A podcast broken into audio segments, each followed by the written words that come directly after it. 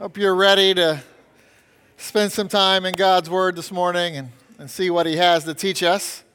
We're, we're, we're coming down very quickly to the conclusion of our study of the book of Nehemiah. So we've, we've been in it for, for almost a year, and we're, we're coming to the end of it. This series that we've titled Building for the Future, we just have a few messages left. So we're back in chapter 13 this morning. So if you have your Bibles with you, I invite you to turn there with me.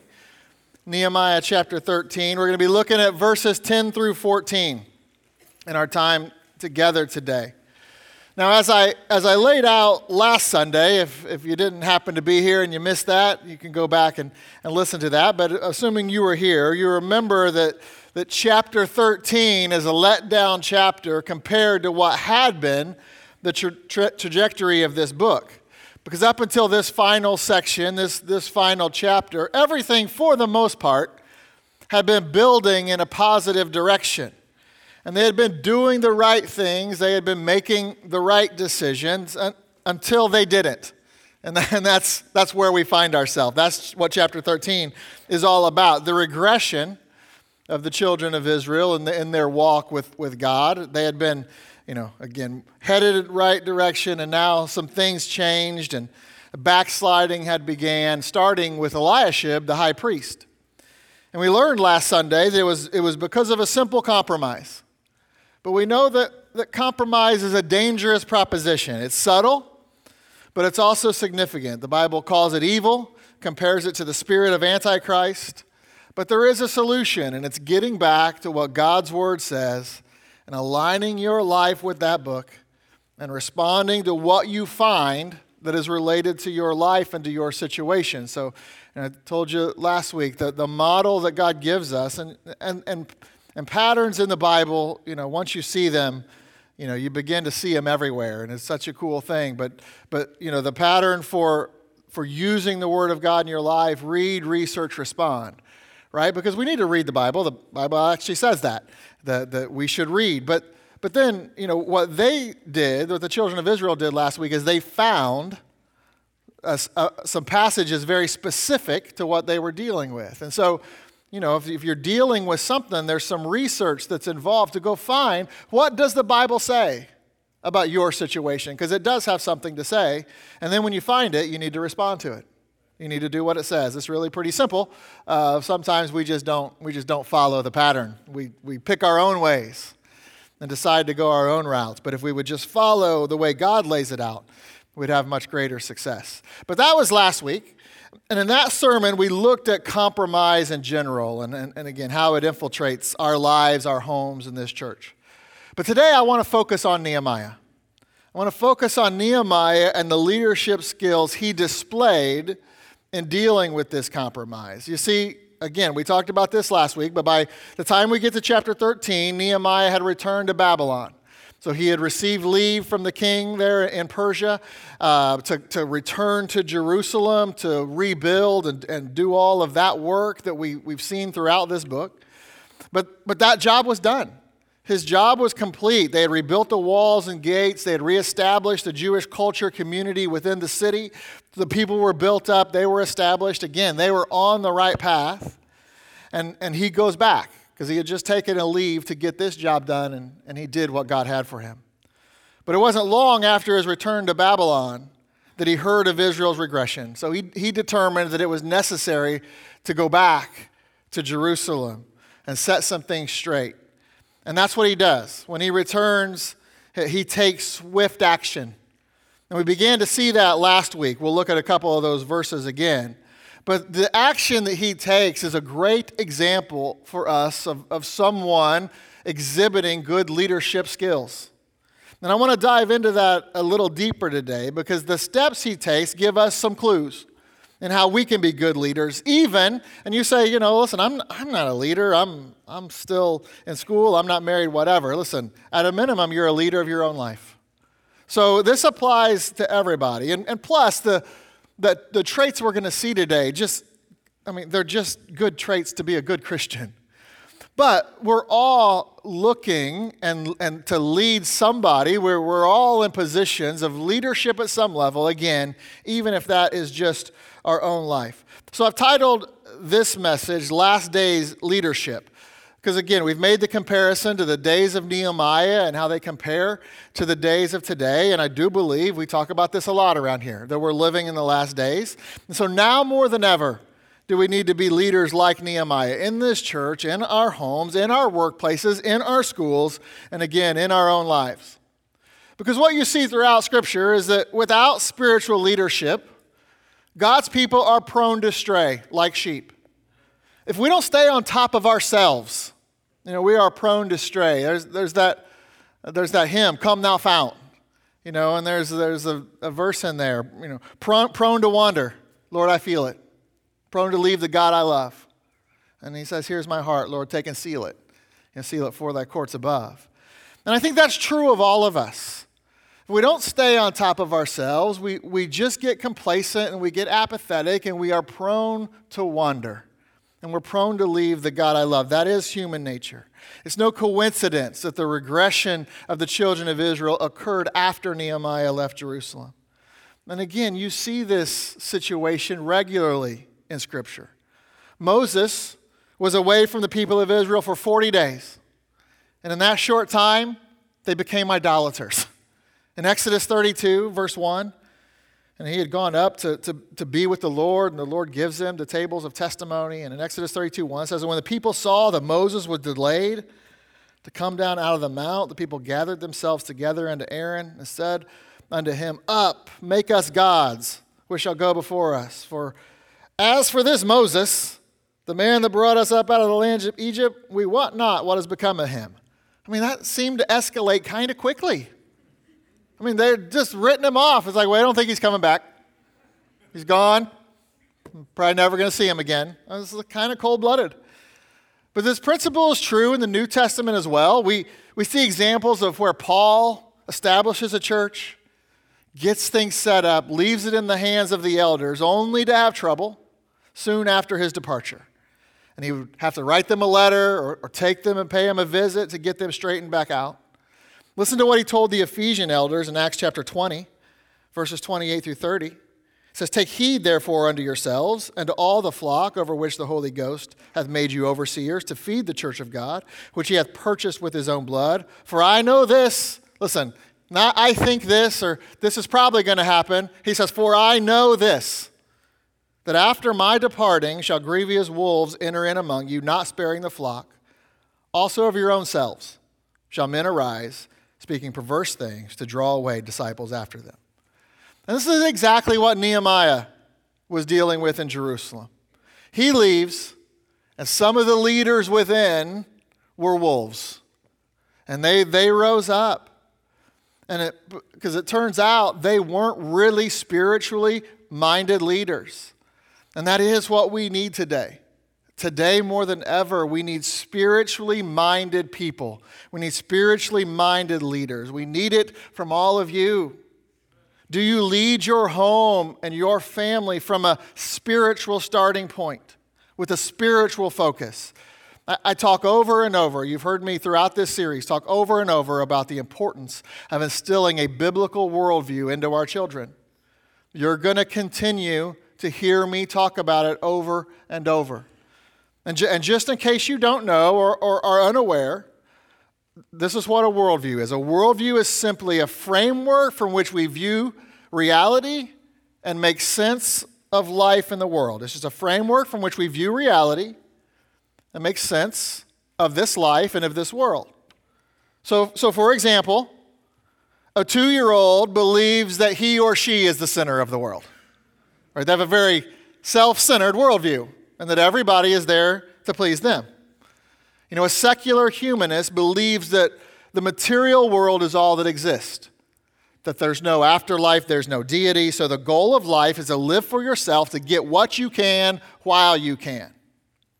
But someone with a biblical worldview believes that his or her primary reason for existence is to glorify and serve God.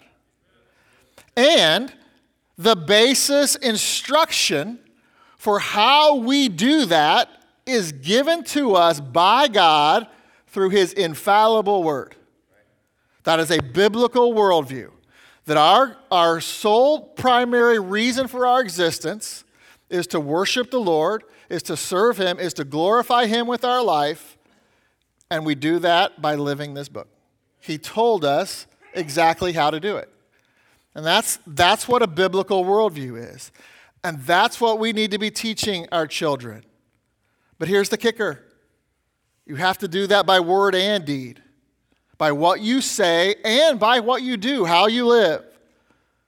Because, you know, as, as dumb as kids can be sometimes, no offense, they're still pretty smart. And they'll pick up on you saying one thing and doing something different. And if your life doesn't match your words and your instruction, they're going to know it. Listen, we can only fool the people in our house, you know, for, for, for so long. So we all need to be the leader that God is calling us to be. And listen, that, that's not perfect. There's no such thing. We're all going to make mistakes along the way. We're all going to stumble along the way. There's no such thing as a perfect Christian outside of Jesus Christ. There's no such thing as a, a, a you know, we, we know that there's no such thing even as sinless perfection. And, and we're going to stumble and we're going to struggle. But there's a difference in not being perfect and being fake and being a hypocrite. There's a difference in that. So listen, we don't have to be perfect, we don't have to be weird about it, but we just can't be fake. We have to believe it. And we have to live our lives the best that we can according to what God has to say. You can't fake it and make it with this stuff. It doesn't work that way. So let's learn from Nehemiah this morning how to be a good, spiritually minded leader. And we're going to see three traits that I believe are crucial in the day and age, especially in the day and age in which we live, to be that type of leader and establish a biblical worldview in your home and in, in this church in these last days. So we're going to read verses 10 through 14, then we'll get into our study. Nehemiah chapter 13, verse 10, the Bible says, And I perceived that the portions of the Levites had not been given them, for the Levites and the singers that did the work were fled every one to his field. Then contended I with the rulers and said, Why is the house of God forsaken? And I gathered them together and set them in their place. Then brought all Judah the tithe of the corn and the new wine and the oil into the treasuries. And I made treasurers over the treasuries Shelemiah the priest and Zadok the scribe, and of the Levites, Pedaiah. And next to them was Hanan the son of Zaccur, the son of Mattaniah. For they were counted faithful, and their office was to distribute unto their brethren. Remember me, O my God, concerning this, and wipe not out my good deeds that I have done for the house of my God and for the offices thereof. Well, let's pray, and then we'll get into our study this morning. Dear Heavenly Father, um, as always, Lord, we are so thankful to, to be gathered together this morning, just to have the opportunity to do this, and Lord, to lift praises to you, to acknowledge who you are and, and, all that you deserve. You are deserving of all of the and more of the praise that you get and the honor and the glory. And so, Lord, pre, please be glorified in this place today, in all that we do, in, in our our offering of praise as we get into your word, as we listen and are sensitive to the Holy Spirit to make the changes that we need to make according to, to what your word has to say. Be glorified in all of it. Lord, teach us as your Holy Spirit, only He can do. And Lord, use it in our lives. I pray that everything that is said is true to your word, and again, that it's honoring to you and you're glorified through it. Lord, we love you. We ask this in Jesus' name. Amen. Now, before we get into these specific leadership traits that, that I want to show you this morning, I want to make sure that we understand the context of what's going on and remind you of what we talked about last week. And we've already talked about some of that. But when Nehemiah returned from Babylon, he found that Eliashib had been allowed that their arch he had allowed their arch enemy Tobiah to move into the temple. Right? And this didn't set very well with him as, as it shouldn't have. Like I already told you, he took swift action. This is what we saw last week, but let's look at it again. Go back to verse 8. Nehemiah chapter 13. So he hears that Tobiah is living in the temple. He's got a room made for him. And it says, It grieved me sore. Therefore I cast forth all the household stuff of Tobiah out of the chamber. And I commanded, and they cleansed the chambers, and thither brought I again the vessels of the house of God with the meat offering and the frankincense. And so he came in, and he kicks Tobiah out, and he just starts chucking stuff out of the temple. I, I told you last week that he pulled a Jesus before Jesus. But, but there's a reason for that. There's a picture there. Because even similar language is used. Look at, look at when Jesus does, it, does this in Matthew chapter 21, verse 12, because we see that Nehemiah cast forth all the household stuff. And, and this says Jesus went into the temple of God and cast out all them that sold and bought in the temple and overthrew the tables of the money changers and the seats of them that sold doves. So, in this way, and certainly in this chapter, and we looked at, at some of the prophecy, the doctrinal application last week, but in this chapter for sure, Nehemiah is, is absolutely a picture of Jesus. And so the traits that we're going to look at are good ones. They were traits that Jesus displayed as well, and it starts with, with being willing to stand for truth. So this is quite simple.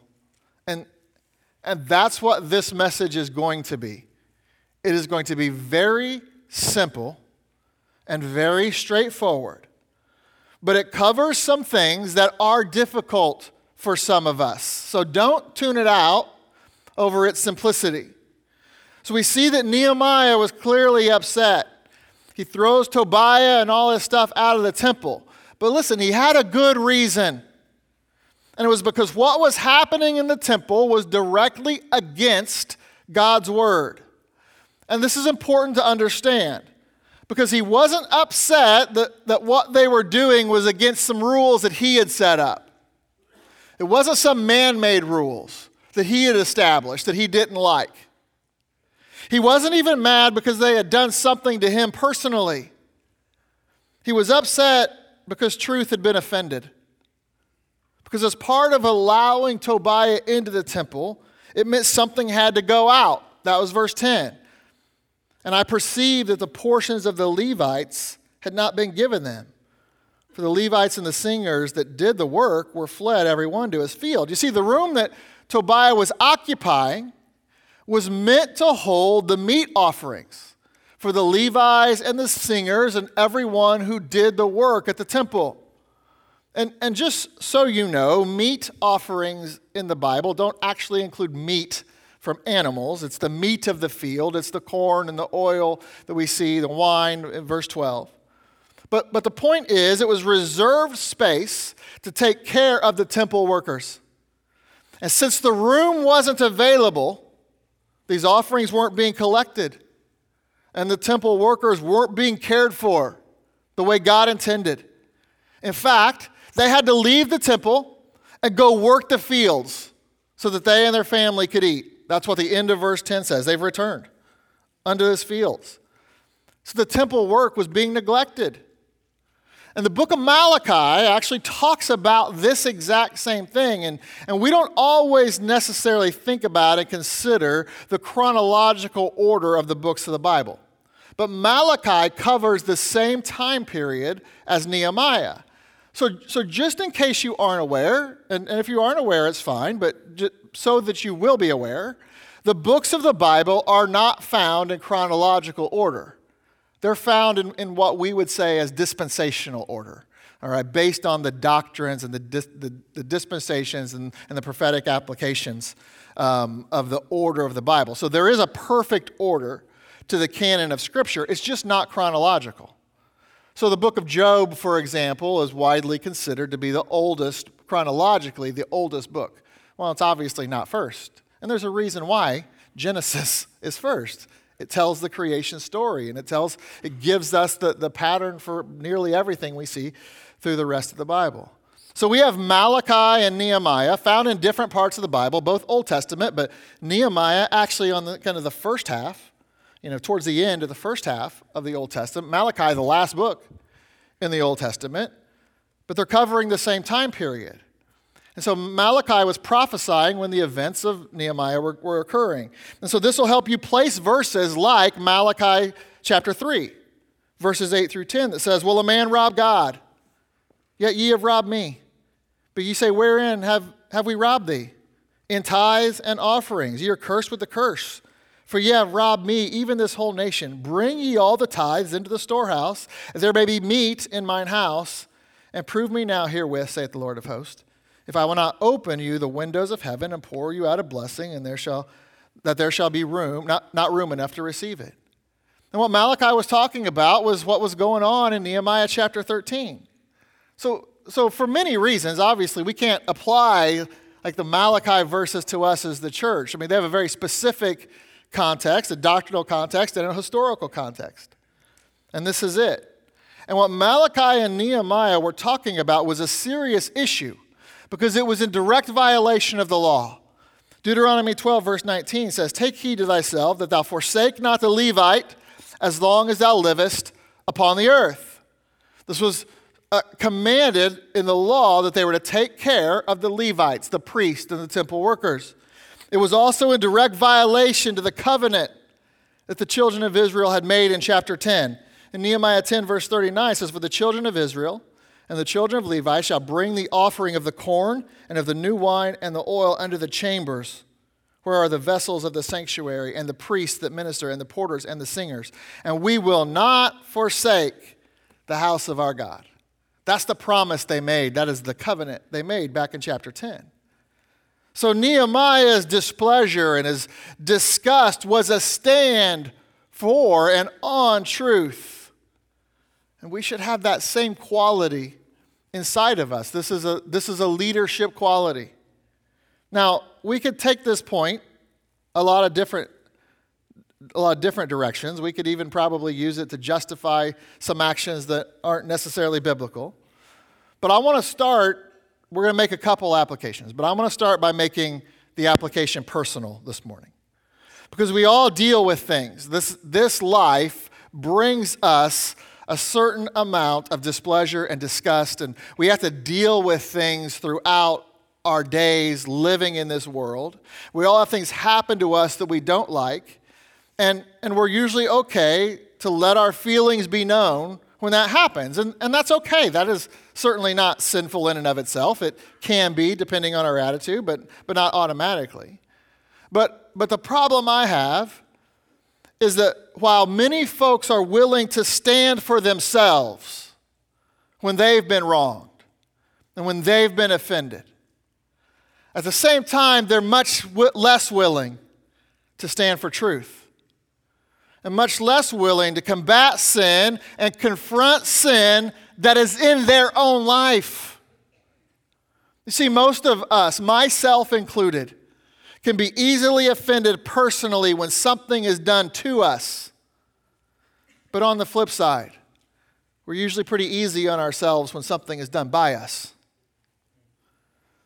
And I want to challenge that way of thinking this morning when we look at these points and, uh, take, like, to take a stand for truth. I want us to look internally first and say, listen, there is truth that applies to our life. Are, when we are offending truth in our life, are we taking action? Are we stepping up and saying, you know what, I'm wrong? I need to stand on what the Word of God has to say.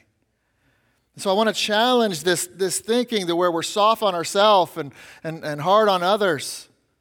I want us to consider how we are treating the temple of God when we are the offenders. You know, most of you know if you're a believer in Jesus Christ and you've placed your faith in Him, His finished work on the cross, that God Himself, in the form of the Holy Spirit, lives inside you right? There's plenty of verses we could go to. Romans 8, verse 9 is one such example. It says, But ye are not in the flesh, but in the Spirit. If so be that the Spirit of God dwell in you. Now, if any man have not the Spirit of Christ, he is none of his. There's, the Spirit of God does dwell inside a believer in Jesus Christ. Ephesians 1.13 says, In whom ye have also trusted after that ye heard the word of truth, the gospel of your salvation, in whom also after that ye believed, ye were sealed with that Holy Spirit of promise. At that very moment of salvation, this is something we teach in our, in our discipleship one, our personal discipleship that Craig had talked about this morning. The whole, at the point we receive Christ this, for our salvation, the Holy Spirit takes up permanent residence in, uh, inside our spirit. Our spirit is made alive, it's quickened, according to Ephesians chapter 2. We have lost people going back to the garden. We have a, a dead spirit until Christ quickens us, until Christ makes us alive. And He seals us in that process. And we're now God's habitation on this earth, each one of us. And when we join collectively as the body of Christ, we make up that temple. But that means every Christian here has a part in the care and the working of the temple. We are the church, we are His body. So, how are you personally treating it.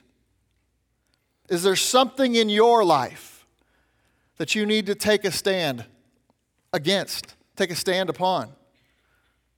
Do you have rooms that are set aside for evil? Or, or maybe better said, do you have some of your time, talents, or treasure that should be going to God, but instead that's a room that's set aside for the world? Hold yourself accountable. Stand on the truth of God's word and apply it to your life. That is the personal application. But also, there are times when we need to take a stand and stand on the truth of God's word because someone else is wrong. And that's what Nehemiah was doing. Paul did this many times in his letters. That's basically the entire book of 1 Corinthians that we studied a couple years ago. And we know that Paul was willing to do this and just stay true to God's word. And even when it was people that he loved, he is willing to tell them. We know that Paul stood up to Peter because he was treating the Gentiles differently whenever his Jewish friends, Jewish brethren were around. And in Galatians 2:11, Paul said, "But when Peter was come to Antioch, I withstood him to the face because he was to be blamed." Now again, it was because truth was offended. It wasn't because he was personally offended. It wasn't because it was rules that he had set up. No, it was because he was, he was going against what the Bible had to say. And listen, I understand this is hard sometimes. But you need to know this morning there are some things that are worth standing for. And it's the things in this book. Jude, verses 3 and 4 says, Beloved, when I gave all diligence to write unto you of that common salvation, it was needful for me to write unto you and exhort unto you that ye should earnestly contend for the faith which was once delivered unto the saints. Why? Why do we need to earnestly contend? For there are certain men crept in unawares, who were before of old ordained to this condemnation, ungodly men, turning the grace of our God into lasciviousness and denying the only Lord God and our Lord Jesus Christ. Why do we need to contend for the faith? Because truth is being offended. And the word contend that Jude uses is the same word that Nehemiah uses. In Nehemiah 13 11, then contended I with the rulers and said, Why is the house of God forsaken? It's the same thing that, and back in 10, verse 39, they said, You know what? We're not going to forsake the house of our God. And Nehemiah is coming in saying, Why are you forsaking the house of our God? You're forsaking it. God gave you clear commands. You made a clear promise to live according to His word, according to His law, and now you're not. Why are you forsaking the house of God? And the word contend means to struggle, it means to grapple. And sometimes you have to be willing to get your hands dirty and have difficult conversations. And that can be a struggle. Uh, it's not always easy. Like, I, I don't like it. When I have to do it, I don't like it. And many times, the easier path is just to go along to get along. And and you know, I mean, whatever. People are willing to, you know, contend on Facebook or whatever. No, that that's silliness. And that doesn't that doesn't do any good. I mean, I get it. There wasn't Facebook when Paul wrote Galatians. I understand that. But there's a principle there that he withstood him to his face and, and being able to talk man to man, woman to woman about these things. And, and Nehemiah was a leader that was willing to do that for the right reasons, for truth's sake. And, and, and unfortunately, not everyone is. Um, but listen, and, and, and here's, here's why I want to make this application. If you're going to lead your life, if you're going to lead your family, lead a church, this church, especially in these last days that are so contrary to truth. At some point, you're going to have to take a stand. It's inevitable. Or, or, or you're not going to be a last days leader like Nehemiah. So, just so you know, if you haven't already, you will be faced with it, especially when we consider our homes and we consider what our kids are dealing with out there in this world, and when they have questions and they're faced with things they don't know how to place, and, and the world is telling them one thing, and, and, and trust me, there is an agenda out there to grab our kids. And they're absolutely dealing with it and facing it. And when they're contending with that and working their way through it, what instruction are you giving? Are you standing on the truth of God's word, even when that's contrary to what everybody else is saying? Are you willing to instill that biblical worldview and just you trust that where that takes you, God's going to be with you? Because again, if you haven't dealt with it already, you're going to deal with it.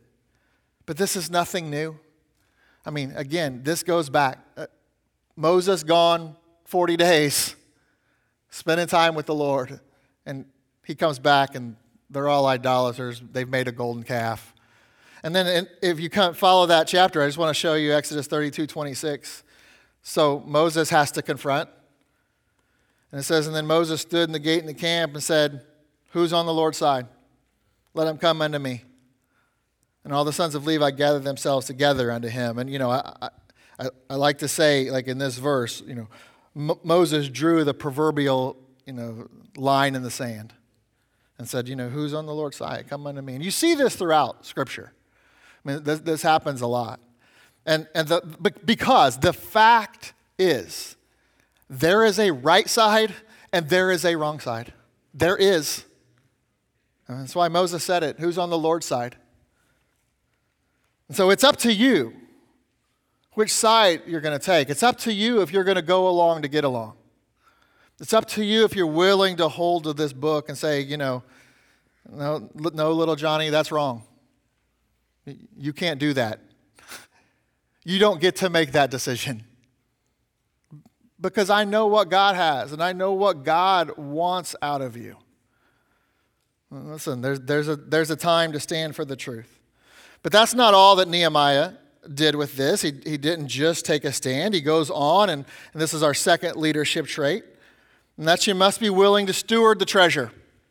So stand for truth. Next, you need to be willing to steward the treasure. This is the next action that Nehemiah took.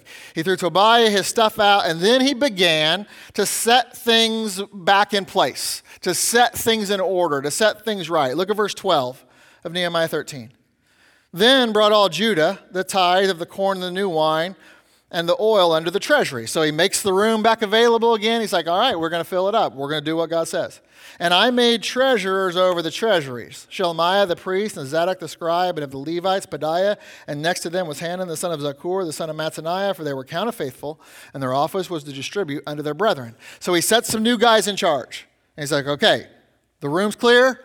We're bringing all the tithes and the offerings back in. You guys are the treasurers of the treasury. You got to make sure that this happens, and you are, you are responsible for distributing the goods unto the brethren. That was their office, that was their job. And so this is interesting. Nehemiah puts these treasurers over the treasuries, over the corn, the wine, the oil. Now, not owners, but treasurers. And treasurer means steward. They were steward or managers, and they were in charge of the distribution of the tithes to the temple workers. And he lists these four guys, and, and we'll come back to them in just a minute. But he tells us that he picked them for one reason. Why? Because they were counted faithful. And faithfulness is the key characteristic of a steward, of a treasurer. I mean, I mean first of all, it's the treasurer has the, the aspect of resources. Steward is control of resources. You have to be able to trust someone who's in control of resources, right? We think of treasurer today related to money. Well, I mean, there's a reason why. It's related to the resources that go in in helping and buying and purchasing. Well, you obviously have to be able to trust someone that's in control of all that. Well, Paul tells us this, even with the treasure of God's word. There's a key aspect to, to someone that's been given that stewardship, and that's found in 1 Corinthians 4, verses 1 and 2. Let a man so account of us as the ministers of Christ, stewards of the mystery of God. Moreover, it is required in stewards that a man be found what? Faithful. So you must get this, because faithfulness is such a key to life and to glorifying God. We've talked about this quite a bit in this study. But being available for God to use is so crucial. Showing up is crucial. Being faithful to steward what God's given you is crucial because most don't. Proverbs 26 says, Most men will proclaim every one his own goodness, but a faithful man, who can find? And that's a rhetorical question because that's a difficult proposition. Psalm 12:1 expresses a similar sentiment. Help, Lord, for the godly man ceaseth, for the faithful fail from among the children of men. So these four guys were put in charge because they were counted faithful. And for, you know, just since we announced MTT and LFBI and all that, for all you up and coming MTT and LFBI students, please take note of that last sentence. That they were put in charge because they were faithful. Luke 16:10, Jesus speaking, says, He that is faithful in that which is least is faithful also in much. He that is unjust in the least is unjust also in much. So these guys were put in charge of managing God's resources. But here's the thing again, they knew that they were the managers and not the owners. You see, that was the pro- that's what a steward is. A steward is a manager. That was the problem with Eliashib. He thought he got to make all the decisions about the temple that he owned it. No, God's word made all the decisions for him. He was just to manage what the owner instructed. And many of the spiritual problems we face in this life is because we forget that we are the manager of our life. And we think we are the owner. And so we so because of that, we'll tend to divide out, you know, the spiritual and the secular and think, okay, well, you know, this stuff belongs to God, but, but, but this stuff is mine, right? I mean, this doesn't have, this isn't anything spiritual. This is secular, so it doesn't have anything to do with God. This belongs to me. Well, listen, that, that's, just a, that's just a wrong frame of reference. That's just a, a wrong starting point. There's Bible verse after Bible verse that confirms that God is the owner of all. Deuteronomy 10:14 says, "Behold, the heaven and the heaven of heavens is the Lord thy God, the earth also, and all that therein is." Psalm 24:1 says, "The earth is the Lord's and the fullness thereof, the world, and they that dwell therein." This is even more so should apply it if you're a Christian, because if you're a Christian, that means you've been bought.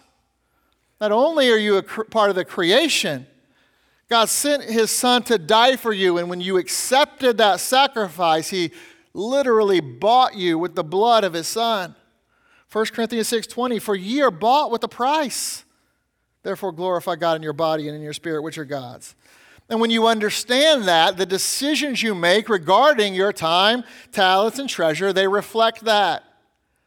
And even the, you know, the quote unquote secular things of your life are at least viewed through the prism of the spiritual because, again, this gets back to your, your worldview. What, how, what do you view? How do you make sense of what life is about?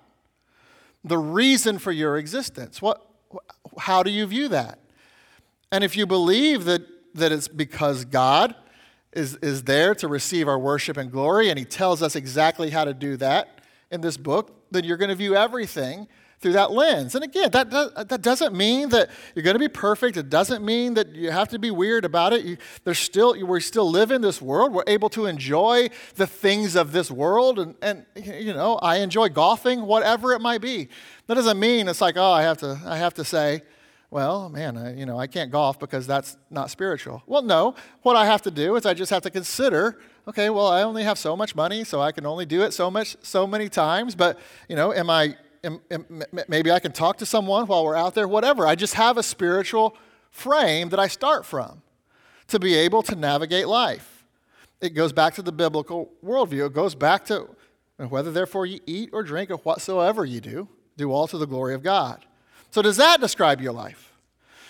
I hope it does, because listen, here's where this applies to Nehemiah. You, me, we have been made the treasurer of a treasure, treasurer of the treasury, because we have a treasure in us. So we need to be faithful and spiritual minded because we don't want to make the wrong decisions as a treasurer. God's counting on us to be faithful. God's counting on us to distribute His resources the way He's commanded us to. And listen, this applies to every Christian that has ever lived, every Christian in this room.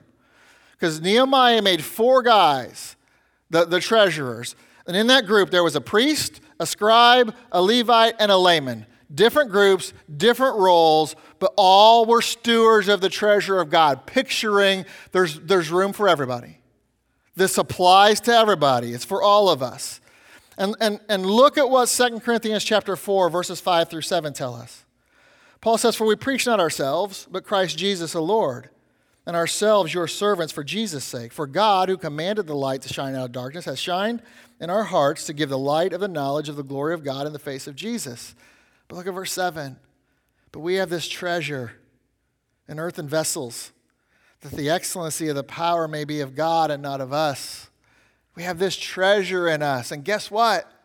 We're the treasurer of that treasury. And that treasure of verse 7 it's the light of verse 6. And that light, of course, is verse Christ.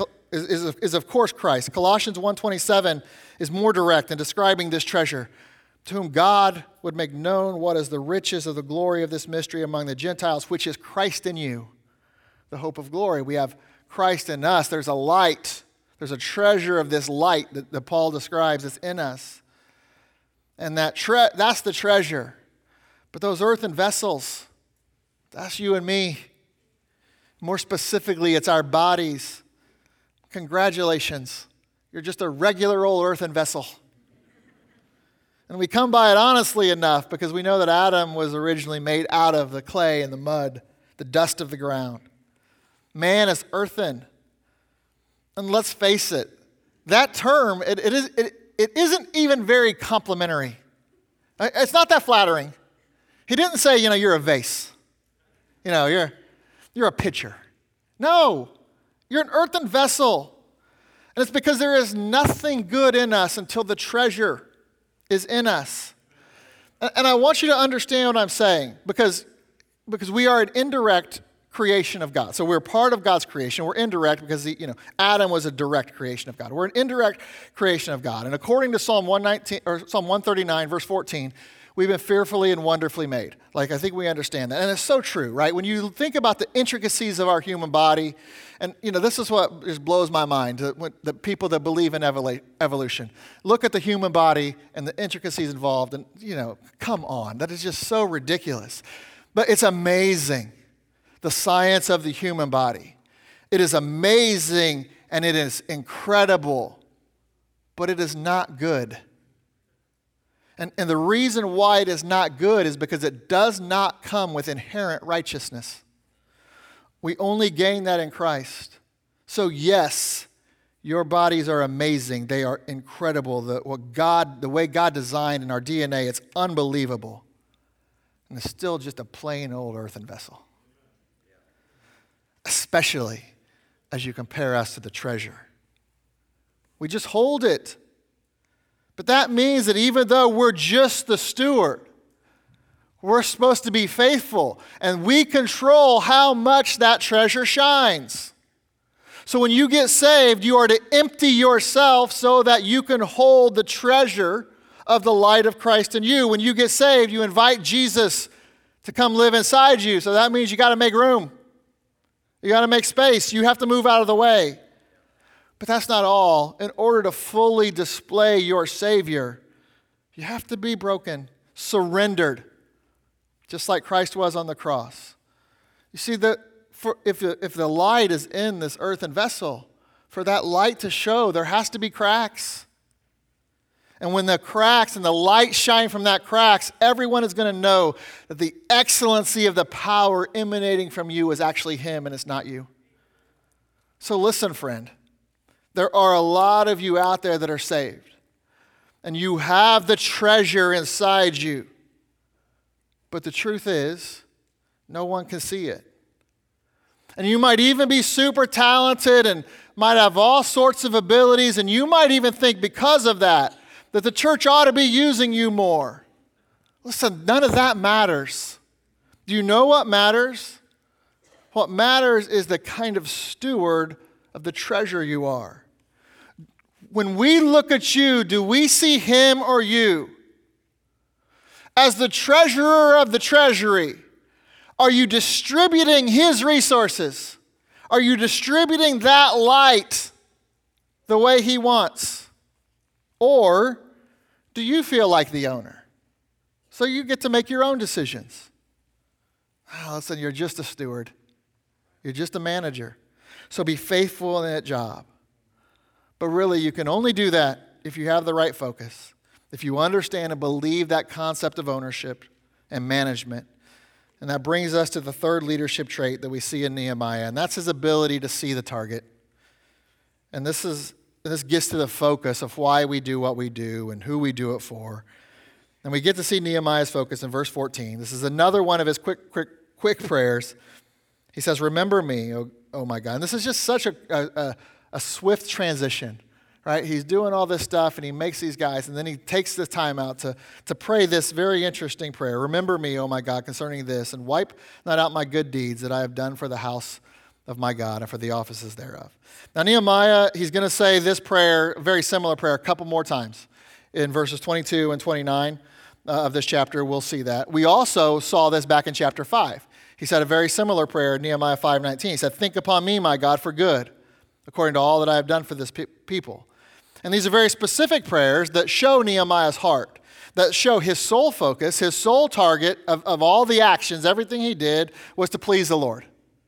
All right, it was to please the Lord. This is very personal to him. He says, "My God" twice in this prayer. All right, He's, there's a personal aspect to that relationship. But here's what's interesting, at least to me. Nehemiah was not pleading for God's physical blessings. He wasn't even pleading for the people of Israel to change, as interesting as that, that might be. His sights were set on an eternal reward for himself. He said, Remember me. Think on me when that day comes, when I stand before you.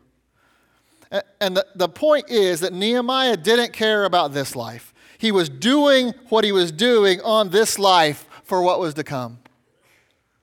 He was focused, his target was set above. And beyond that, he wasn't, and, and this is going to sound interesting, but let me explain it.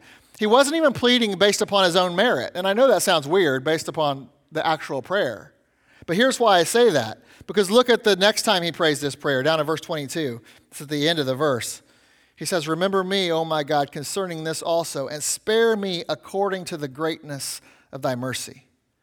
You see, Nehemiah knew that even his good deeds didn't merit God's reward, but he also knew about God's mercy.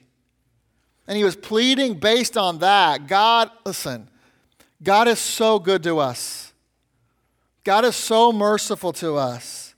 He's so merciful that he'll even remember our good deeds while forgetting our bad, or at least covering them with the blood of his son. So, listen, that is the target. The target of everything we do just should be God, God Himself, and God's mercy upon us. He doesn't have to reward us for the things that we do, how we live this. Does He owe us something? Does He owe us eternal rewards? Does He owe us an eternity with Him? Does He owe us anything? No but he's merciful. And he shows us that mercy. And, you know, and some people, if you read, they'll, they'll say that, that this prayer was even selfish of Nehemiah. I don't think it is at all. I think it's a wonderful, beautiful expression of worship and humility, actually, and, and his belief in, in what God was going to do. Because in this entire book, Nehemiah never, never once We've been through the whole study. We're up to the, almost the last few verses. He never once sought the praise of, of, of all the people. He always asked for God, for God's. That's all he wanted. That's what he wanted. And, and he, listen, it, he didn't even care. I mean, I'm sure he did, but we don't read where he, he cares if, if they appreciated him or if it ticked them off. Listen, I'm sure he ticked Eliashib off. I'm sure they weren't BFFs, you know, after Nehemiah chapter 13. But Nehemiah knew the only assessment that mattered was the Lord's. And he was asking the Lord to keep a record of his faithful service. He was saying, Lord, you know. You know what I've done for the people, and you know why I've done it. And I want you to notice, and we've talked about this. We talked about this when we went through chapter 3, but I want to remind you of this because it's, it's so good uh, that beyond a shadow of a doubt, God will not forget your service as done for his glory. I love Hebrews 6.10. It says, For God is not unrighteous to forget your work and labor of love which ye have showed toward his name, and that ye have ministered to the saints and do minister. What a what an awesome promise that is, man. And a, a, a promise that I'll cling to even when times get tough. Because there are times. The, the, this is inevitable life. There are times that, that we are down. There are times that we don't feel appreciated. That happens to every single person in this room. That is human nature. The, don't have to even feel bad about that. We listen, there is something in us that, that wants the praise of man, that wants to feel good about it, that wants acknowledgement. There's no need to lie about it. I like that too. But at the end of the day, here's the thing your acknowledgement of me is only worth the encouragement in the moment. And I'm not saying that's nothing, that is actually something. It's worth something. But if that's my target, to be encouraged in that moment, then I'm shooting woefully short. And as cool as it is for you to acknowledge me, I want God to do it. I want Him. I want, the, I want Hebrews 6.10. I want to cling to that promise. That's the hope I have. And, and I've, I've told you this. I've, this next sentence I stole from, I said this when we went through uh, Nehemiah chapter 5, but I'm going to say it again. And it's that church history is full of men and women who gave the best years of their life, some who even gave their life, and we've never heard of them. Gave their life to the Lord and all that they had, and we have no clue of who they are and what they did. But you know what? God knows. And He's not unrighteous to forget. What a promise Hebrews 11, verses 35 through 38, talks about this group. Women received their dead, raised to life again. This is a chapter on the heroes of the faith. Others were tortured, not accepting deliverance that they might obtain a better resurrection. resurrection. Others had trial of cruel mockings and scourgings, yea, moreover, of bonds and imprisonments. They were stoned, they were sawn asunder, they were tempted, they were slain with the sword. They wandered about in sheepskins and goatskins, being destitute, afflicted, tormented whom the world was not worthy. Man, that's, that's so stinking awesome. They wandered in the deserts and in the mountains and in the dens and in the caves of the earth. And we don't know any of their names. But I can tell you that today they're all saying it was worth it because God remembers. It's like Nehemiah asked him to. He will remember, remember me, O God. He will remember you. He will remember your service. Listen, as long as you have some. Can you, could you, can you honestly, before the Lord, make that request? Can you say, Remember me, all the stuff that I've done, all the stuff I did for your house, Lord, remember that? Is that a prayer you can pray? Because if you, ha- if you give him nothing to remember, then what can he do? Serve the Lord today while you have chance. We're coming to the end. This is last days leadership stuff. So quit giving yourself excuses for why you're not serving Him. No, stay tight with us, especially now. I mean, that's the context of Hebrews, uh, Hebrews 10, verses 23 through 25, talking about not, you know, let us hold fast the profession of faith without wavering. For he is faithful to promise. Let us consider one another to provoke unto love and to good works, not forsaking the assembling of ourselves together, as the manner of some is, but exhorting one another, and so much the more as you see the day approaching. Romans 13, Paul says in that, knowing the time, that now is high time to awake out of sleep, for now is our salvation nearer than when we believed. And those, if you don't think those verses apply to us today, It's time for, to, for you to see and set the right target. It's time to start living your life for His glory and for His attention. Who cares about the world's attention? It's not worth anything. Even our attention, wow, that can be worth a little. It's not that much. It's just for the moment. His attention is ultimately what matters. And those are the leadership traits we see in Nehemiah. And those are the leadership traits we need in our homes. So, leadership traits we need in this church. It's the leadership traits we need in our lives, especially in these last days. We need to stand for truth against ourselves or anyone who offends the truth of God's word. Be courageous, be willing to contend. Don't let the world into your house. And let's not let it into this church. And then be a steward of the treasure. Understand the issue of ownership and management and manage God's resources properly. He lives inside us. That's the treasure. Can people see him in you? Or do they just see you? What are you doing with that treasure? And third, see the target that everything we're doing, it's, it, if we're doing it for the Lord, for His glory, it's going to be rewarded. And that's not even necessarily the best reason. Like, He deserves it anyway. But man, he's, he's promised to give that to us. Just think beyond this life. Think beyond the treasures of this life. Think beyond the rewards of this life and think to what's coming. Set that as your target. And, and understand that, that He is calling us to be faithful in all of it. And He will be faithful in return.